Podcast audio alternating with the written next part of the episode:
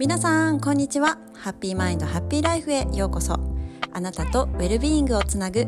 ボディマインドスピリットを調和してもっと内側からソウルフルに生きたい女性のためのポッドキャストです。ヨガやマインドフルネス、チャクラ、セルフラブ、マインドセットなどについて配信しています。改めましてみよこです。現在忙しい女性のためのウェルビーイングサポートをしています。外側に左右されやすく不調や不足感を感じる生き方じゃなくて、内側から満たされて自分自身で整えていける、そして本来の私でしっかり歩いていけるソウルフルなウェルネスライフをお届けしています。今日はお知らせがあります。昨年モニターさんのセッションを終えて、改めてソウルがハッと目覚めるアカシックリーディングとしてセッションをスタートいたしました。アカシックレコードとは、過去から未来すべての情報が記録されている宇宙図書館です。そこから今必要なメッセージを下ろしてお伝えいたします。ご自身の本質や未来の姿なども見ることができますよ。もしピンときた方はぜひ概要欄をご覧くださいね。皆さん今日も聞いていただいて本当にありがとうございます。2月結構寒い日続いていると思いますけれども、皆さんいかがお過ごしでしょうか。なんかね、寒い日は続くけれども、暦では2月4日立春も終わっているから、少しずつ春に向かっていってる時期になるので、少しずつ体を動かしてリンパの流れとかを良くしてあげるっていうのがおすすめです。で、私ちょっと最近ハマっているのがアームウォーマー、してますか皆さん。手首につける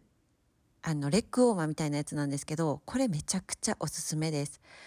手首って意外となんか腕をまくったりとか、洗い物とかをしたり、なんか家事をしてる時とか、私も癖で腕をまくって手首って出しっぱなしに結構していたんですよね。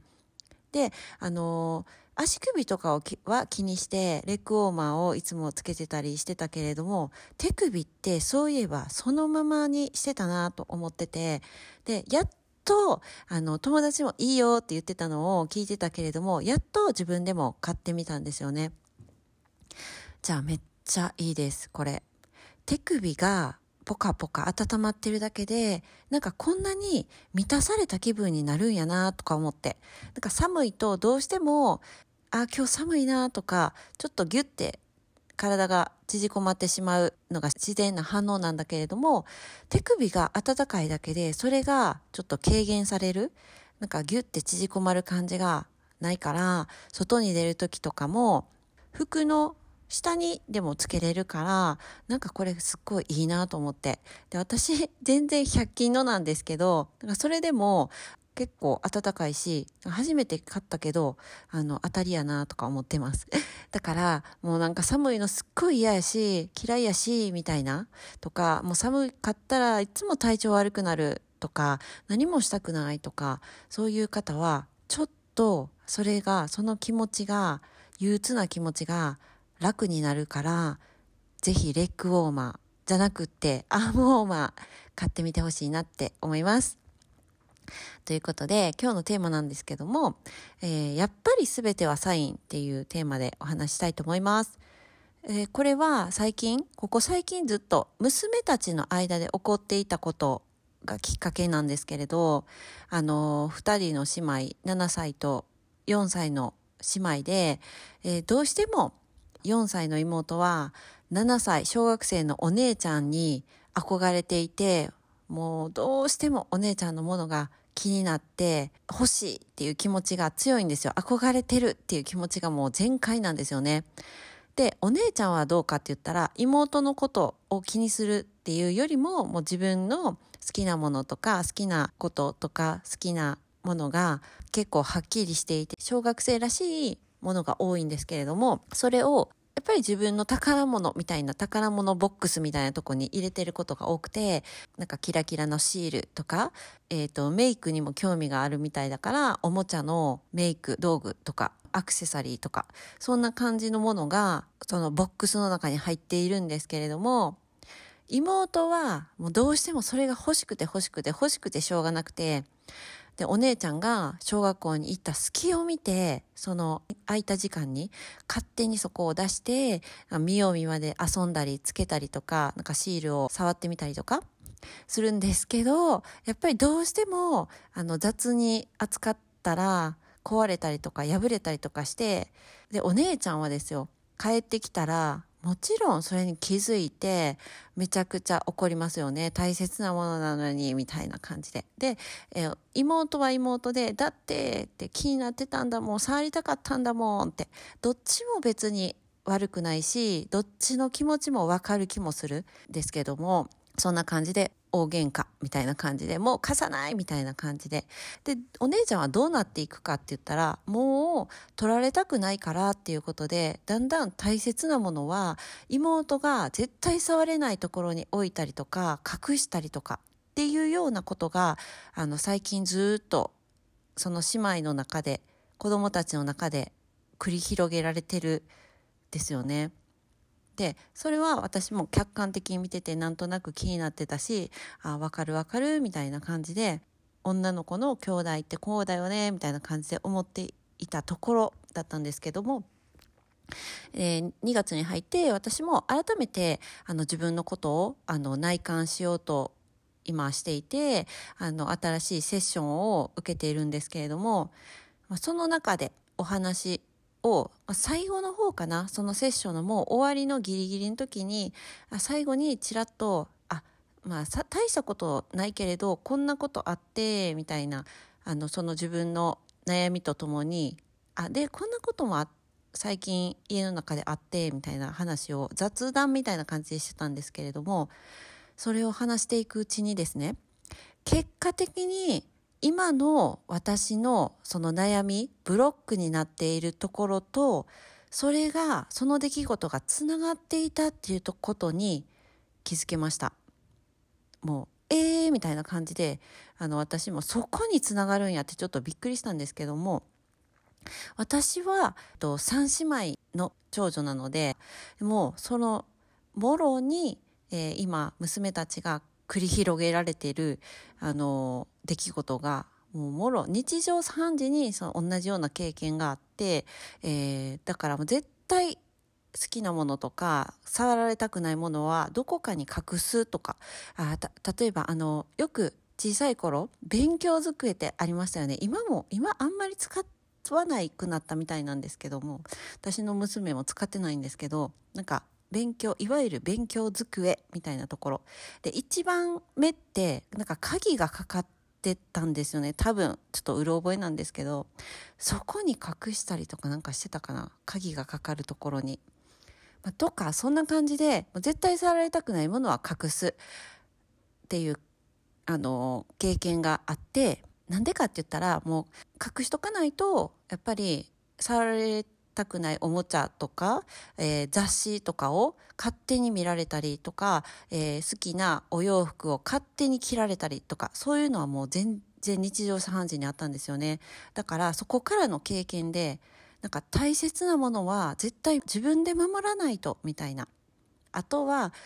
取られるかもしれないみたいな警戒心とか、そういうのがまだ私の中にも、小さな頃の出来事なのにまだ私の中に根底にあって、その今の悩みになっているところとつながっていたっていうことが気づけたんですよね。これも本当に気づけたっていうことで、もう曇りがだいぶ晴れていて、私の中でそういうことで私の今の悩みのところにつながってたのかみたいな、ということがあったんですよね。そうだから、もし今悩んでるとかそういうことがあったら、それを今のタイミングで悩んでいるっていうところにもまず意味があるし、であとはその答えっていうのは、その悩んでる最中には絶対わからないかもしれないんですけれども、必ず自分の中にもすでにあって、分かっていて、奥の方で分かっていて、そしてそれを表すようなヒントが現象として必ず周りで起こってくるはずっていうふうに私は思ってます。で、その現象をメッセージとして受け取れるかっていうのは、やっぱり自分次第になってくるんじゃないかなって思ってるんですよね。この前のインスタグラムでも書いた目に見えないセルフラブのところにもちょっとつながるんですけれども、やっぱり自分自身とつながっていないと奥の方のメッセージって受け取れなかったりして、同じようにこの外側でメッセージとして起こっていることだったりも自分とつながっていないと受け取れなかったりする。だから外側にばっかり意識が向いている時っていうのは、あ、ただ起こっているなみたいな。で、それを外側に理由付けしちゃったりとかしちゃうんですけれども、それがヒントとなって起こっている場合もあるんだよっていうのを、そこを受け取れるかっていうのはまた自分次第になってくるんですよね。ということで、最後にそれをメッセージとして受け取るために大切だなって感じたことを3つお伝えしたいなって思います。まず1つ目は、誰かに話すっていうことなんですけれど、これ改めて大事なんやなって最近気づきました。なんでかって言ったら、私の場合みたいに些細な出来事やなって感じで自分の中で放っておくとか、そこでもう解釈しちゃって終わりっていう風にしてしまっていたら、それで何も進まなかったし何もつながらなかったから、すごいもったいないですよね。せっかくそれがメッセージとして起こっているのに。そう、だからせっかくそれがメッセージとして起こっていても、そしてメッセージとして受け取ったっていうところだったとしても、せっかく受け取れたとしても、それをまたそれを紐解いていく、どこでつながっているのかとか、どこがヒントなのかとか、そういうのは結構自分自身でセルフコーチングもできるんですけれども、自分で内観していって見つけ出すことは誰でもできると思うんですけども、やっぱり時間がかかったり、すごい気力もたくさん使ったりすることですよね。だから例えば信頼できる友達だったりとか、こうやってセッションを受けたりしてメンターって言われる人だったりとか、コーチって言われる人の第三者の誰かの力を借りたら、このメッセージを受け取ったりメッセージを紐解いていくっていうのが何倍にもスピーディーに進むんやなっていうことを改めて感じたので、めっちゃ些細なことなんだけどっていうところに結構ヒントが隠されてたりもするんだなっていうことがあったので、本当に悩んでるなっていう方だったら、誰かに、信頼できる誰かに相談してみるとか、こんなことあってさーって話してみるだけでも糸口が見つかってくるっていう場合があるので、すごくおすすめです。そして2つ目、それを受け取るためにやっぱり自分自身をクリアリングしておくっていうこと。これはやっぱり自分自身がなんか全然受け取れませんっていう拒否してしまうような状態だったりとか、もう情報いっぱいすぎて疲れ切ってますみたいな時っていうのは、そういうのを怒っていても全然無視してしまうと思うんですよね。疲れてたりしたらとか、イライラしてたりとか、受け取る気分にもなれないみたいな時だったら、やっぱりせっかくそういうことが起こっていても受け取れなかったりするっていうのは、やっぱり常にメッセージっていうのは送られてきているし、常にヒントっていうのはたくさんあるし、というか常に自分の中に答えがあるんだけど、それが現象として外側で起こってくれてる、それを気づけないっていう状態にするのってやっぱりすごくもったいないと思うので、自分自身をクリアリングしておくっていうのはすごく大事かなと思ってます。で、それは難しいことでもなくて、日々の日常の中で忙しいと思うんだけれども、瞑想をしたり、少しの時間だけ静かな時間を取るようにしたりとか、あとは私もやってるんですけど、半身浴をしたりとか、あとは近くに温泉がある人やったら、もう温泉とかもめちゃくちゃいいと思います。温泉に使って全身をリラックスさせて、デトックスさせて、クリアリングしておくっていうのはもうすごいいいかなって、食事とかでも整えられると思うので、そういうので、自分自身をクリアにしておくっていうのが大事かなと思いました。で、あと最後は何事にも意味があるんやなって、意味があって起きているんやなっていうのを信じることかなって思います。これはやっぱり自分を信じるっていうのにもつながってくるんですけれども、そこさえも信じられてないと、そんなわけないやんって思ってたら、もう受け取るどころかそんなことを全然無視してしまう。そして自分のことも信じられない。そして悩みは尽きないっていうループになってしまうので、ぜひやっぱり何事にも意味があって起きていて、常にメッセージとして送られてるんだなっていうのを信じてみるというのをしてみるといいんじゃないかなと思います。ということでまとめると、1つ目は誰かに話してみる、第三者の力を借りる。2つ目は受け取るために自分自身をクリアにしておく。あとは3番目、何事も意味があって起きているんやなっていうのを信じてみるという、この3つ、ぜひよかったら参考にしていただけたら嬉しいなって思います。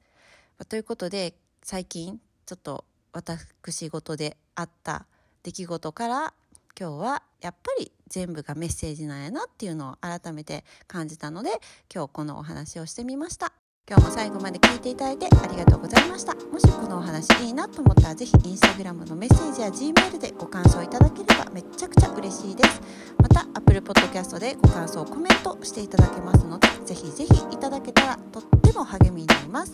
私のインスタグラムは@miyoko__原田です。皆さんのフォローや投稿へのコメント、いつでもお待ちしています。では次回のエピソードでお会いしましょう。バイバーイ。